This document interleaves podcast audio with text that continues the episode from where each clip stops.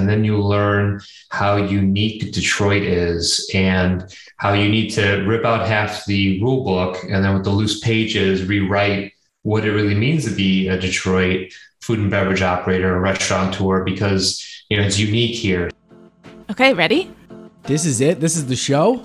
What's with the Pineapple, a brand new podcast from the Michigan Restaurant and Lodging Association. Pineapples don't grow in Michigan. No, not native to Michigan. Let me write that down. Putting a, a hospitality spin on what exactly is going on in Lansing. Shed some light on the industry specifically in Michigan. I think we're going to have some good guests. What is with the pineapple? What's with the industry? What's going on in Michigan? We can edit this if that's not right, right? Emily, good afternoon. It's episode fourteen. We're back. We're back. It's a short hiatus, maybe the shortest between two recordings. It's election day. Dun, dun, We're together dun. recording. We have no hot takes because we don't have any results yet. We're about five hours before the closing of polls, but an exciting day. Have you voted yet? Already voted. You see the sticker? The sticker's there. It fell off. Oh, my God. Well, I voted. Let the record show. Uh, okay. I'm also wearing a jean jacket with stars on it for a reason, because it's election day. Got it. And you voted then? I'm voting after work. All, you the, didn't, best, you all didn't, the best intentions. You didn't give us a day off, so. Unlike my kid's school, we're going to go right past that. All right. This last weekend, daylight savings time. Yeah. Always a hot take. People, people love it. People hate it. It has tangentially maybe something to do with the industry. Before we even get into the industry, what are your what are your takes? Should do you like the idea? Should we keep it? Should we get rid of it? I have a lot of thoughts. Share all of them. Okay. I'll spend the first twenty minutes on it. So I like the weekend that it happens that we fall back because I like having more time. I wake up at like six or seven in the morning and then all day I have way more time mentally than I thought that I did, which is my favorite. In the fall. Just like on that Sunday after daylight savings. Right. But in the spring, it's the opposite. Right. Hate it in the spring. Right. You're like, oh my God, it's two p.m. already. Exactly. Especially and you're on just a Sunday. Getting up. You have the Sunday scaries. You know what that is? Nope. Didn't think so. You, um, want, you want to elaborate? It's it's like a millennial term for the week ahead. You're like, you get ang- ageist. You Very get, ageist. You get anxiety about the week ahead and like the weekend's over. And so you probably do get them. You just don't call them anything. Yeah, I probably haven't posted on Instagram what that is, so it doesn't exist. All right, so daylight savings time, you like it in the real time. You want it, you would you would keep it. You would not have. I mean, this was a this was a policy debate in the summer again of of whether or not uh, the U S would would continue to follow. Yeah. So beyond that, I hate it. I think it's stupid to leave work at five p.m. and it's getting dark out, and then it's seven thirty, and you're like, oh, should I go to bed? But when you go to work, you're okay if it's still pitch black. It's not pitch black, though. I mean, if you get to the office at seven a.m. like I do, then maybe. But note the silence. Anyway, so all right. Well, let me let me pose this hypothetical. If you could get rid of it, would you? And it did not exist, so you did not ping pong back and forth. Would you have the fall back time, the time we are in now? No. Or you'd have the spring forward time. Spring forward. That's that's what you'd go with. Yes. Okay. Yeah, because there's more time at the end of the day, and then in the winter it's getting dark at what eight probably. seven thirty, maybe in the peak. And can we talk about seasonal depression? We right now? I'm I mean, just saying the impact, especially in Michigan, is real. I, I'm gonna I'm gonna go counter again. I, I have I find a way of zagging an awful lot on this podcast. I'm an early morning guy. I like it when it's light and bright in the morning when I'm up. When I get home, it's it, you know when I'm driving home, it's gonna be dark anyway. So I'm okay with it. It's done.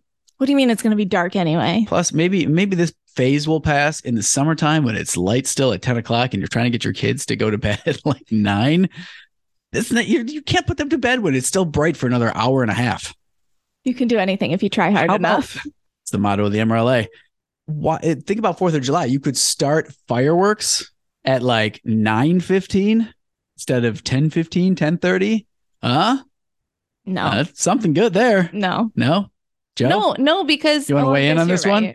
I'm not on your side. I don't know. I mean, yes. if, if you want to, it's just like pickleball, you could move to like Houston, just move like one time zone over and go south, and like be like right on the edge of the new time zone. You'll get all the things you want um, out of like the the early the early sunsets and hell of a commute.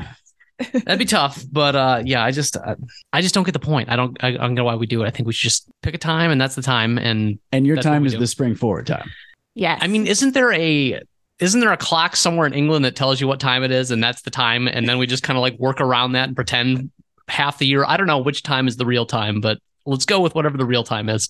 We're all creating our own reality every day. Yeah, I'm not into it. It's all subjective. I mean, what is time really? You know, that's exactly right. How deep you want to go down this philosophical hole? I'm I'm in. Nope, it says we shouldn't. We don't have time. Ah. We need to go to the next segment.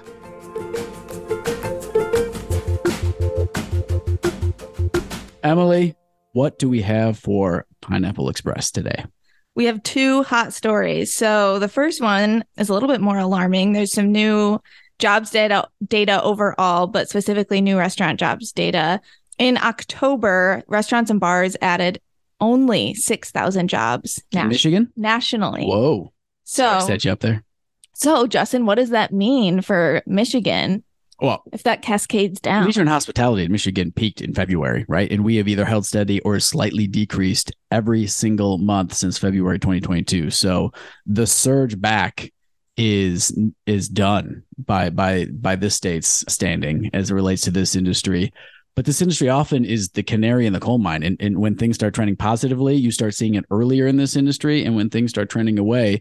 So all the talk about, we think, you know, economists are, I think, almost at one hundred percent at this point, frankly, that we are trending towards a recession, maybe Q one of next year. This is a pretty clear sign that we are heading in that direction. six thousand jobs nationally is... Nothing. Nothing. Yeah. Uh, you know, for an industry that's still a half a million jobs shy of where it was pre-pandemic. So I think it's I think it's interesting. And and again, this industry always seems to be a leading indicator of where things are trending in the economy. So not great signs overall for the economy, but definitely a stalling out this month, uh, or I guess I'd say last month for this industry. So stay tuned, because some of those some of the forecasting on where this economy is going, uh, you're starting to see. Anyone who's pushing back is saying these jobs numbers overall have still been strong for the last several months. How can you possibly see or foresee a real recession coming with this kind of job growth? Well, you're starting to see it trickling, trickling back and, and in this industry, first and foremost. So it's something we're going to be watching very closely month to month, but not a great sign right now. Yeah. I don't think it's a question of if, it's a question of how long will the recession be, right? A short and sweet would be nice and and and get us realigned. Bring inflation back in line and then start moving forward would be would be great. By summertime next year, if we are we are back talking about a, a thriving economy, that'd be great. I'd but welcome it. By the time we're springing forward, maybe our economy is springing forward as well. Wow. Nice callback. Perfect. All right. This next story is a little bit easier. So Shake Shack, I read an article, is investing time in BeReal. So before I go any forward, do you know what BeReal is? No. Joe, Joe is sighing in the corner. I learned about it last night. It's oh, just last terrible. night. Yeah. Interesting. You're so hip to the trends, Joe. I'm not. I'm really not. All right, talk to me. It, educate me on the fly right now, because I have no idea what we're talking about. Okay, so BeReal is a social media app. I am not on it. I just know about it because I read allegedly marketing things. I'm really not on it. I'm not on Tinder. I'm not on any of these things. I am on Instagram. Anyway, BeReal is a social media app. This would be a good test. I wonder if your kids know what it is, because it, it is a younger generation thing. Like, I have twelve-year-old cousins who are on it. They have zero access to social media. But I bet they know what it is because they're peers. So that would be interesting. Anyway, so BeReal is an app where you, it takes away like editing and filters. So it forces you to be real. And you have the app, and once a day at at a random time, everyone who has the app, the alarm goes off at the same time and says, it's time to be real. And you have to post a picture, a selfie, and it takes a picture of the selfie, the front camera, and then the back camera at the same time. So like, if it went off right now and I had the app, it'd be me with doing this podcast and you looking at me with disgust, which is what you're currently doing.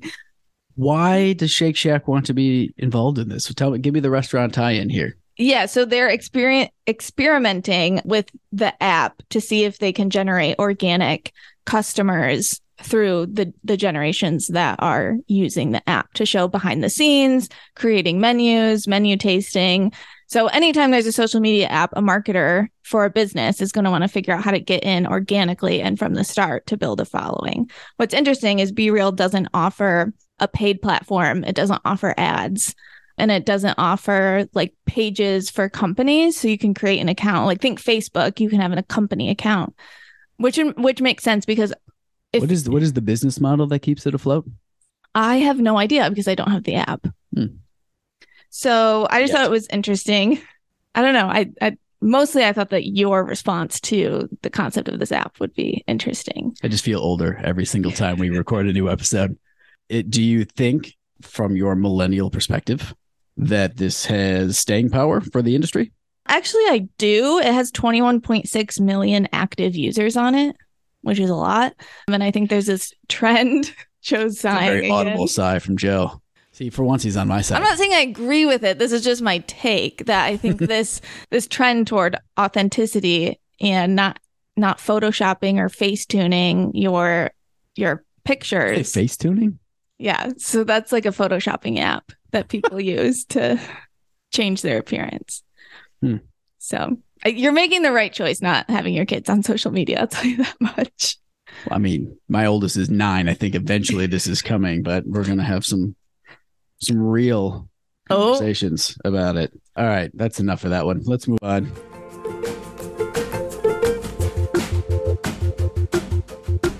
Your favorite new segment, Justin, Pineapple Plaudits. Well, it's our only new segment, but yeah, it sounds great.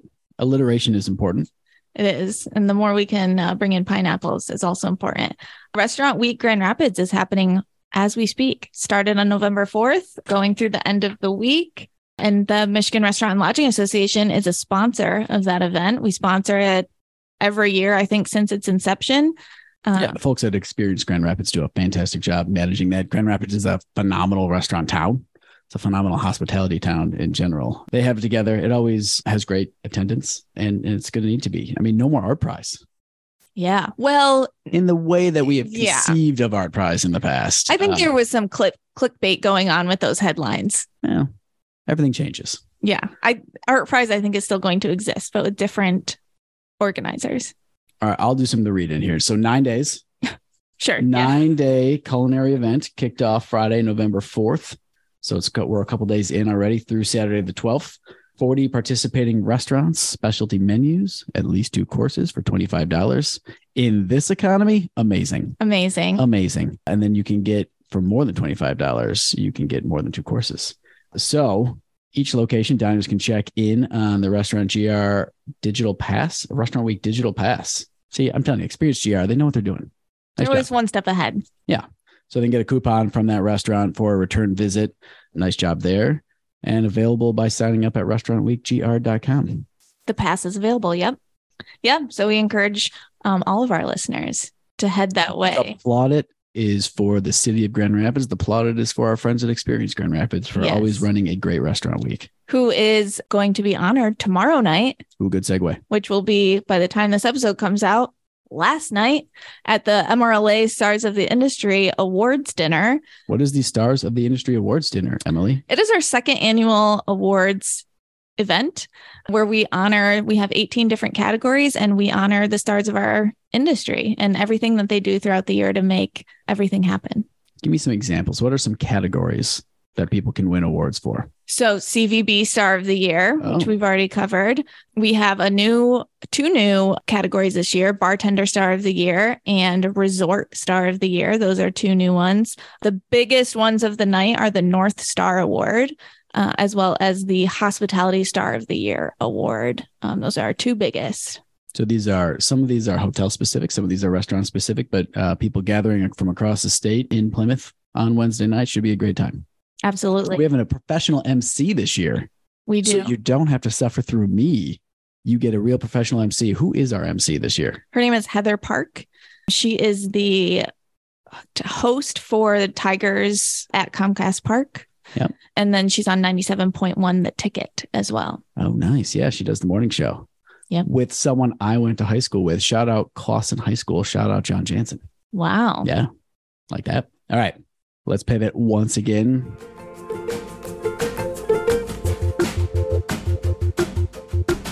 I, I'm just going to hit this quick. We have a G A segment for fork's sake. Not a lot going on this week. Legislature clearly still not here. I'm not going to review again what's coming up in Lame Duck. I don't have any predictions. It is election day. We know it's going to be a big turnout year. It's interesting. You can kind of feel the high energy, a lot at stake, everything up.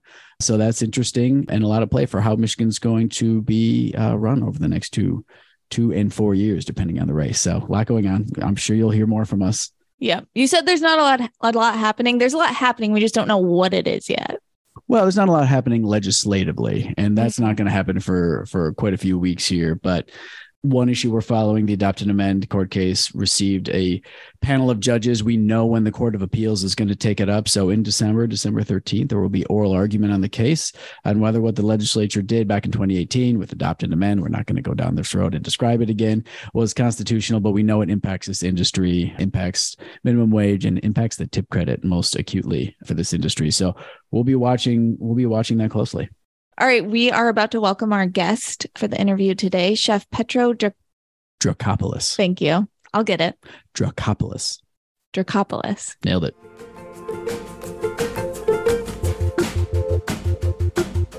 All right, Chef Petro Drakopoulos, a Chicago native, is a twenty-four-year food and beverage professional. Chef Petro has dedicated his career to the entirety of hospitality, both service, operations, and culinary. Throughout his career in the industry, he has worked with Jimmy John's, Marriott, Metro Hospitality Management, and Helicon Holding. Chef Petro, with his long-held dream of being an entrepreneur, has also opened numerous Detroit area operations, such as Texas Day Brazil, Brujo Tacos at Detroit Ship- Shipping Company, Republica, and is currently executive chef for Penn Gaming. Chef Petro also sits on the board of the Detroit Restaurant and Lodging Association. Oh, and update, as of literally in the last twenty-four hours, the chair-elect of the Detroit Restaurant and Lodging Association. Congratulations and welcome, Petro. Oh, thank you. Yes, I am uh, humbled at uh, being elected chair. Uh, it's exciting, actually. Can't wait for this upcoming year. That chapter needs your leadership and perspective, so I'm excited for you to take on the chairmanship next year. Let me hit you with an easy one to start off. Recently, in an interview, you said, I'm a Detroit chef. I like I like that, but you're a Chicago native. So tell me the difference in what it means to be a Detroit chef versus, let's say, a Chicago chef. Yeah, uh, I, I think the the largest, the, the journey, the learning journey, if you will, is, you know, I, I came from Chicago, this robust market, you know, very big pond, uh, you know, ocean, if you will. And, uh, you know, you're a small fish there and, and there's, there's, there's people doing great work and there's impact and you feel fulfilled and you come to a market like this. And when I first got here in two thousand eleven, it was, oh, I, I know I can tackle this market. I, you know, I've been to L A, I've been, you know, to, you know, Dallas, Chicago, and I've traveled. I can handle food markets. And then you learn how unique Detroit is and how you need to rip out half the rule book and then with the loose pages, rewrite what it really means to be a Detroit food and beverage operator, a restaurateur, because you know, it's unique here specifically. There, there is uh, amazing individuals that, you know, we, we support local before all else. We look at the small guy before the, the big corporation and, and you have to learn to navigate those waters. So being a Detroit chef or, you know, Detroit restaurateur, restaurateur and a Detroit occupant means something. There's something more. There's a caveat to it. That's a great description coming from the future chair of the D R L A. That's great. So speaking of that uniqueness, in addition to your independent ventures, as we said before, you're now the executive chef for uh, Penn Gaming at Hollywood Casino. You revamped the menu at Prism Steakhouse and developed a new menu at Rock Bar. What's the experience of that setting compared to Republica or operating in a food hall format as you did at Detroit Shipping Company? What are those differences? Yeah. So, you know, first time in gaming and Penn Gaming, now at Penn Entertainment, is did this transformative, you know, deployment, if you will, at the new Hollywood. Greektown has always been there for, you know, X amount of years, multiple owners, of course. Um, Mister Gilbert had it, had it before Penn Entertainment. And now that we're, you know, in that environment of we're Hollywood, but we're actually a little different. In fact, the company looks at it a little different. We don't carry the same food and beverage that the Hollywood casinos of other markets have. Uh, we kind of stand our own. We're, we're unique. And, and so the objective was for, you know, me to come in and give it that unique touch, take the really iconic outlets, make small changes, modernize, uh, add technology, and, and ultimately make a, a very unique, singular experience, as opposed to this is another, you know, Final Cut in a Hollywood, even though Final Cut is an amazing steakhouse concept and the company is doing great things with it. You know, Hollywood has Prism, and what does Prism mean to the market, and, and how do we best serve the, the guests coming in? So it's really exciting time. Okay. You may be singularly unique in, in seeing the, this industry in this area from that many different perspectives at once. So I'm really interested, coming out of the pandemic, you know, you, you are an owner of a small independent place, but you've seen the large corporate and been engaged on, on building something very large from that perspective. And frankly, trying to build something in the shipping company that's where a lot of this industry seems to be trying to be heading. So you are, you can come at this from multiple vantage points that most people don't. What is, what, how do you see the industry right now coming out of the pandemic in Southeast Michigan? You know, are there areas that are, are coming back stronger than others, more challenged than others? Do you think the independent side is, is more imperiled trying to come out of this than, than what you see in some of the more corporate ventures you've been involved in? I'm, I'm really fascinated because you have such a unique perspective from different seg- segments of the industry down in Southeast Michigan, you know, how you see the industry right now. It's a great question. Uh, and, and yes, I am blessed that I've seen it on a couple of different angles. You know, I've said in my career, when I did a transition from corporate to uh, entrepreneurial and, and owning my own business, owning my own restaurant, that, you know, the, the issue that mom and pop or, or small operations have with large corporations, that there's no heart, there's no creativity. And some of the gripes that corporate looks at, uh, you know, small operations with is that they don't have any systems and procedures, and they have no vision on, on operations. And ultimately, the truth is always in the middle. And now what I'm seeing is that that top and bottom erode, and the, and the middle is becoming true. Uh, even corporate operations need to have more heart, more creativity. Your mom and pop operations need to tap certain organizations, third parties, for technologies, for market analysis. So you you know each individual segment is starting to learn from each other. And in a market right now, you know, we look at, we were on a very high swing, especially in Detroit. You know, pre-pandemic numbers of restaurants opening, the creativity. Uh, there was you know parallels uh, being drawn with Harlem. There was parallels being drawn with you know some of the some most amazing food cultures coming out of Uh, you know, L A, you know, some Seattle, and then pandemic hit. And so when we look at the the overall landscape, we have to understand that, one, we're reeling from the pandemic. So staffing is always going to be an issue. And it's very, t- you know, it's a very tough hill to, to climb right now. And, you know, with staffing comes alternative ways. What technologies can we use? How do we, uh, uh, you know, reach farther with our messages and our branding? And I, I see the exciting time. I think there's a lot of consolidation in the market here. And now we're going, we're on the precipice of another upswing. And, and, and really we're, you know, who's left in the game, if you will, are seasoned all-stars. So, it, you know, to me, it's exciting because it's going to be great to see what we come up with and, and how we, you know, reshape the post-pandemic Detroit and, uh, you know, uh, Michigan, if, you know, for that matter, uh, restaurant scene. Okay. So don't let me trim the sails here, but let me, uh, I, I'm interested in your perspective of, because we, we, we, talked earlier on, on the still ongoing legal battle over what the legislature did a few years ago. The result would be, if you don't, if we don't receive relief in court, uh, that in February, this overnight, this industry is going to lose the tip credit, right? And, and not be one of the forty-three states that operate with a tip credit. So if that happens in February and overnight, you are seeing a two hundred plus percent increase in your tipped employee labor.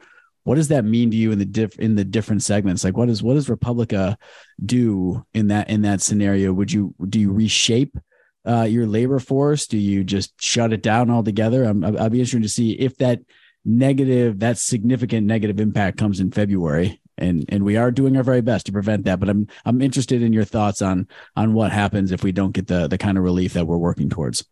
Justin, if it happens, it's, it's not going to be a good morning. You know, uh, it's not a, You know, we, we look at extinction events, and, and although, uh, you know, I, I don't like to use the terminology extinction event when it comes to markets like restaurants, but you have to, you know, people have to conceptualize, the broad public have to conceptualize the, the costs incurred. I mean, we're seeing menu pricing jump, and that's prior to the increase in labor. Uh, we're seeing the cost of doing business jump in all markets, not just restaurants and food and beverage. You know, ideally, the two spheres will approach it differently, but they are not going to be easy decisions. And there will be a loss of, you know, corporate would call it loss of human capital. Uh, mom and pops would be like, unfortunately, I can't give you that fifth day, right? I can't give you that fourth day. I have to restructure my hours of operation. I have to, uh, you know, cost savings. I've got to raise my prices yet again, and, and ultimately, hopefully not raise myself out of the market and, and make myself not competitive. The, you know, overall, And, and really the impact on the service staff. You know, there are some individuals that are in it because of that satisfaction of doing amazing work. They're ladies and gentlemen serving ladies and gentlemen. And now, you know, forcing the hand of the operators, it changes that dynamic and relationship with your staff. And, and so there's no easy answer, and they, it will be, uh, it, it'll be a tough morning, but, you know, we'll, we'll see. We'll cross that bridge if it happens. Well, I'm I'm sorry to trigger you if I if I did in, in such a negative way, but I, I'm always interested in your perspective, because you just are, you're a, you're an elite professional in this field, and you see it from different ways, which is why it's still amazing to me, with all of this on your plate, how much you lead and focus on giving back to others. And that's why Emily's going to segue to the big event coming up. Yeah. So on a brighter note, Full Plates, Full Hearts. And I see what Justin did there with Full Plate. Full Plates, Full Hearts is in its, I believe, fifth year as part of the D R L A. Can you explain what that event coming up is and what it means to you, since you've always been involved with it? Yeah, I, you know, Full Plates, Full Hearts is my core thought process for a lot of individuals that are, uh, that participate in it, of that opportunity for us to give back and support. You know, we were, especially in two thousand fourteen to seventeen, eighteen, we were going into heavily blighted areas in the city, and we were going, hey, let's, let's roll the dice. Let's, let's, you know, create some restaurants. Let's create some bars. Let's, let's make it, uh, you know, a more robust environment to your, enjoy yourself in the city. And that gives us the opportunities, Full Plates, Full Hearts, for D R L A members and, and supporters to give back. So we mobilize that day, and, uh, you know, we get to put great meals in front of great people, and we get to support the communities that are ultimately supporting us. So it, it's an exciting event, and I love it. And I, I hope to be part of it for the rest of my career. We hope you are too. And to give a little bit more context, if anyone listening wants to participate, Monday, November twenty-first, I believe beginning at eleven a.m., you can go to Detroit Shipping Company and get a free meal provided by members of the D R L A to give back to communities, in addition to um, some personal drop-offs that happen throughout that day as well. Yeah. Listen, Petro is, he's a humble man, but he has been both the culinary lead on this effort from the very beginning, and, and the, the the passion project lead, right? He is, he has been the one that has made this project grow to where it has, get, have the success that it has. And it's not limited to just this. I, I'm, I'm immediately back now to the early days of the pandemic. And we were just trying to find ways to, for restaurants to help people get food where they needed it the most. People were throwing money at us, the association, to find ways to how to help restaurants help other people on the front lines.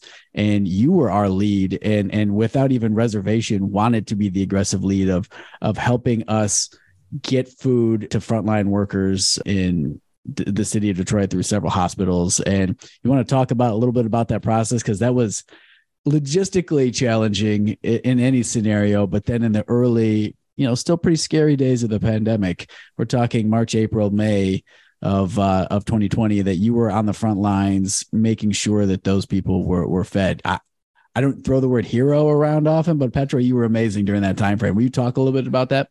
Yeah, no, and you know, I look at it fondly, even though it was such a, a you know upside down time. You know, uh, I, operators didn't know what next week was going to hold, and when we found and we were revealed that we had that need, that frontline workers and hospitals and at Cobo needed assistance, needed support. It, it you know that's that's the time where entrepreneurs, and you you you you hold that you know that trophy, that cap, you wear that cap with pride.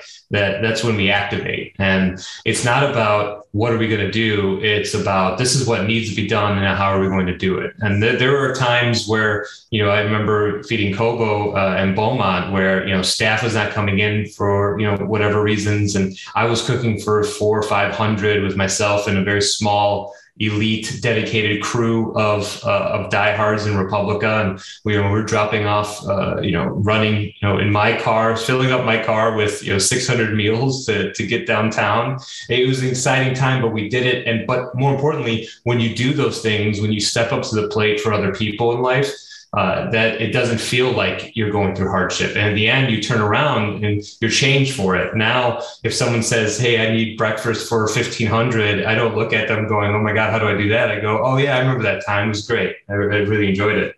Yeah, I think that that's a perfect example. We forget sometimes because so much was going on during that time, how restaurants were facing the unknown every day, but so many still put their heads down and just got to work to support their communities. Yeah, it was a big deal. We were proud to be a part of it and, and proud to be associated with you. I mean, you really led the charge and in a very, very challenging environment. Speaking of, you're you're now pivoting to take the leadership role at the D R L A. It always deals with some some big issues ahead. We just, I think, had at least, we'll call it a temporary, if not a permanent win. The second time the Detroit City Council tried to put a color-coded restaurant inspection process in place, well-intentioned, but completely misguided and bad on timing. Can you talk a little bit about that and how you think we were able to succeed down there in the city? Yeah, I, you know, I will say, I think well-intentioned, but misguided is a, is a perfect turn of co- or coin of phrase for it. Uh, you know, we want to keep people safe. I've dedicated my entire life to serving safe food and making people feel comfortable to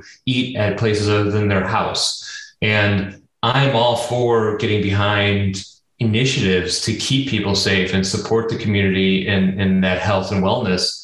But there are ways to do it and there's ways not to do it. And, you know, we've now combated twice. And, and hopefully, I, I know other people might share the sentiment that they don't want to see it again, but hopefully we keep going at it because we might drive to something that works for everyone and that is, is going to make us better. These kinds of instances make us look at ourselves as much as the others around us. And, and we can get really amazing solutions.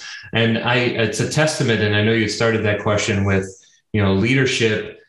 D R L A is an amazing organization, and, and I don't consider either myself or anyone really a leader. There's, there's, you know, leaders on that is a group of leaders. And so in that is the easiest team of individuals to even, uh, to come up and, and, and pick up your sword for causes. I mean, everyone is really dynamic, and I feel blessed for being on the board and now excited that, uh, you know, I get the whole chair, and, and really it's, it's not effort. It feels effortless, and it's an amazing environment of support from other restaurateurs and people in the industry. I mean, it's a beautiful thing.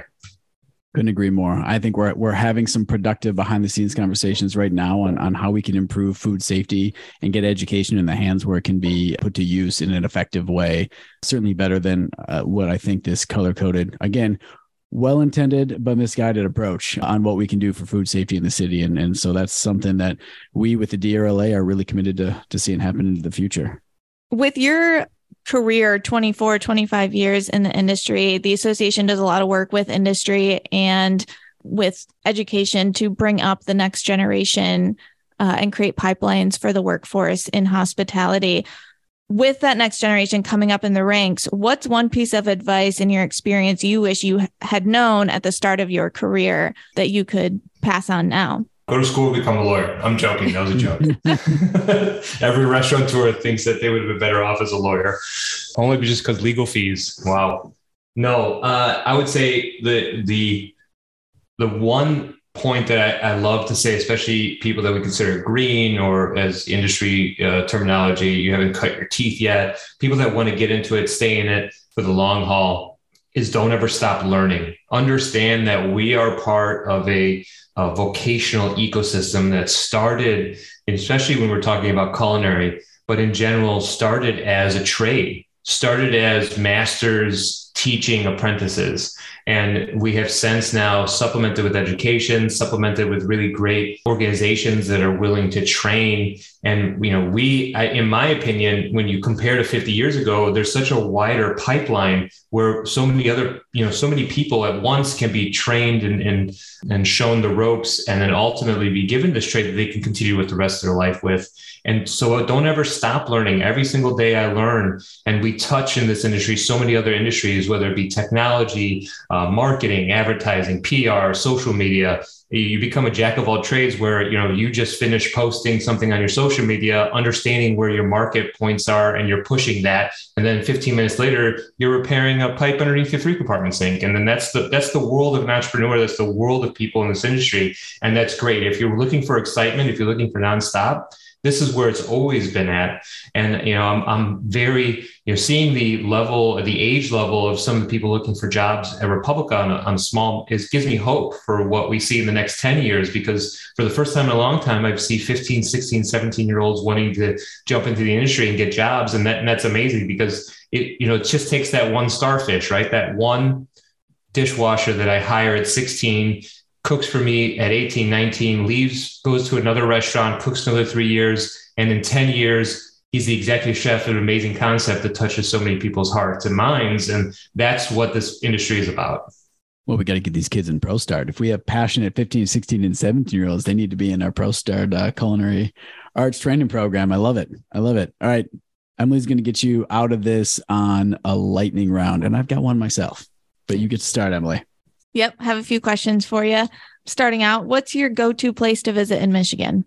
Uh, my bad. No, uh, no. Uh, you know what? I, I love, I love Michigan in the sense that, you know, the first time I picked an apple uh, was here, and I'd been in the industry for a long time, but it took me moving here to actually pick my own apple. So I love the apple orchards. Uh, you know, I love the cider mills, Yates, and uh, Franklin is my favorite because it's so close, and the kids love it there. I know everyone's got their favorite. Yeah. yeah. Everyone's got their favorite. So it's a touchy subject. It's like college football. You don't bring it up unless everyone's like-minded. That's why we ask the so question. So it's fall your favorite season then? Uh, fall is definitely hands down favorite season. All right. Fall caucus. Yeah. I like it. Yeah. yeah. I agree. Fall, sure. Um, what's the last show that you streamed? Oh man. So I, I do stream uh, religiously. It allows me to turn my mind off. Uh, but I would say, man, what's the last thing I streamed? So we just finished up the the Game of Thrones reboot, or not reboot, the prequel rather. So yeah. on the H B O, and, and that was fun. I'm, I'm a does big fan. Does it live up to expectations? It does. It does. And I read a lot.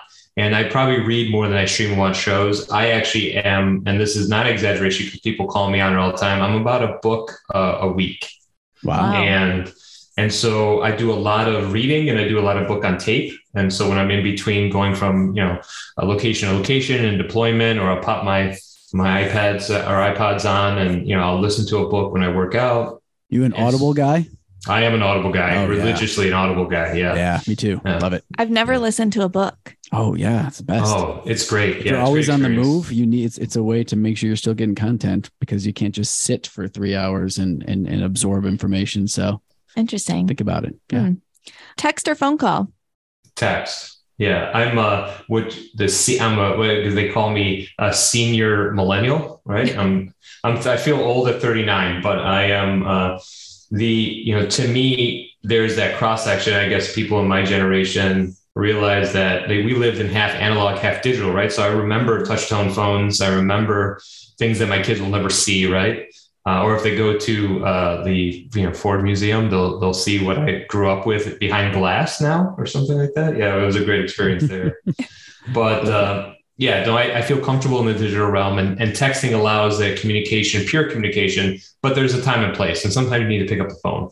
Sure, that's uh, we're in the we're in the same space there. Although I think I'm a is that, am I a baby Xer because I'm like a, just a couple years older. I yeah, think. You're definitely an Xer. All right. That's enough. Uh, oof, all right. Oof. Final one. Going to get you. You are a Detroit chef. So mm-hmm. I'm going to get you out on this. What Detroit or which Detroit sports team is going to be the first of the four to make the postseason of any kind? Oh my God. I'm going to make people angry with this answer. What are you doing to me, Justin? Uh, no, I mean, I, listen, we're all suffering. All four teams on the mend is the nicest way to say that they all suck. Actually, with the exception, sure. the Wings seem to be putting something together. But what are, what, what, what are your thoughts on who might make uh, the playoffs next? This is, I've been asking this of all my Detroit sports friends. I, I think you put it on the nose. I'd be remiss. Uh, you know, Republica has a hockey booth, which is fueled by my father-in-law, who is a diehard, you know, Canadian. He's a Canadian and he's a diehard hockey fan. I don't know if those are mutually exclusive, but that happens all the time. Uh, laugh. But the, uh, I would, uh, I would say that the, the Red Wings probably have the best chance of putting something together where we're going to be, uh, you know, staying up late, half, uh, half in the bag going, man, I can't believe that was an amazing series. Right. So, so follow-up question. Are you a Detroit Red Wings fan coming from Chicago? So it's interesting because uh, one, I'm being from Chicago. I am not allowed to talk about hockey. That was a rule when I first got here. Uh, okay. I could I could marry his daughter, but I can't talk about hockey. The second thing is that I grew up during the the blackout era of the Red Wings, or pardon me, the uh, Blackhawks. So there was a entire generation and a half of people that grew up in Chicago that never got to see hockey on T V. So if your parents weren't hockey fans, it just was never there. I watched, you know, I was a Cubs fan, watched baseball, of course, we're the Bulls fan era. The nineties were amazing for us. But we never, because of, you know, uh, and a storied, a storied past and a story for another time, you can look it up, but they weren't showing the Blackhawks on the television. And so I never, we never became fans. So one day I woke up, it was, I got, I walked out of my apartment, it was like five thirty in the morning, and I'm stepping over someone who has had too much to drink from, you know, in front of my, my Chicago apartment. And I'm going to the bus stop to catch to get to work. I was like, why is everyone still up running through the streets? And they're like, The, the the Hawks won the series. I'm like, what? I'm like, what are you talking about? Like, they won the cup. I'm like, I have no idea what you're talking about. And that was my first integration. I was like, oh, that's right, Chicago hockey. That's interesting. Wow. All right. Well, on that note, Chef Petro, thank you so much for joining us. Great interview. No. Thanks for being us with us, man. No, I really appreciate it, guys. Thank you so much, and, and look forward to the next time. This is great. All right. Talk to you soon. All right. Thank you.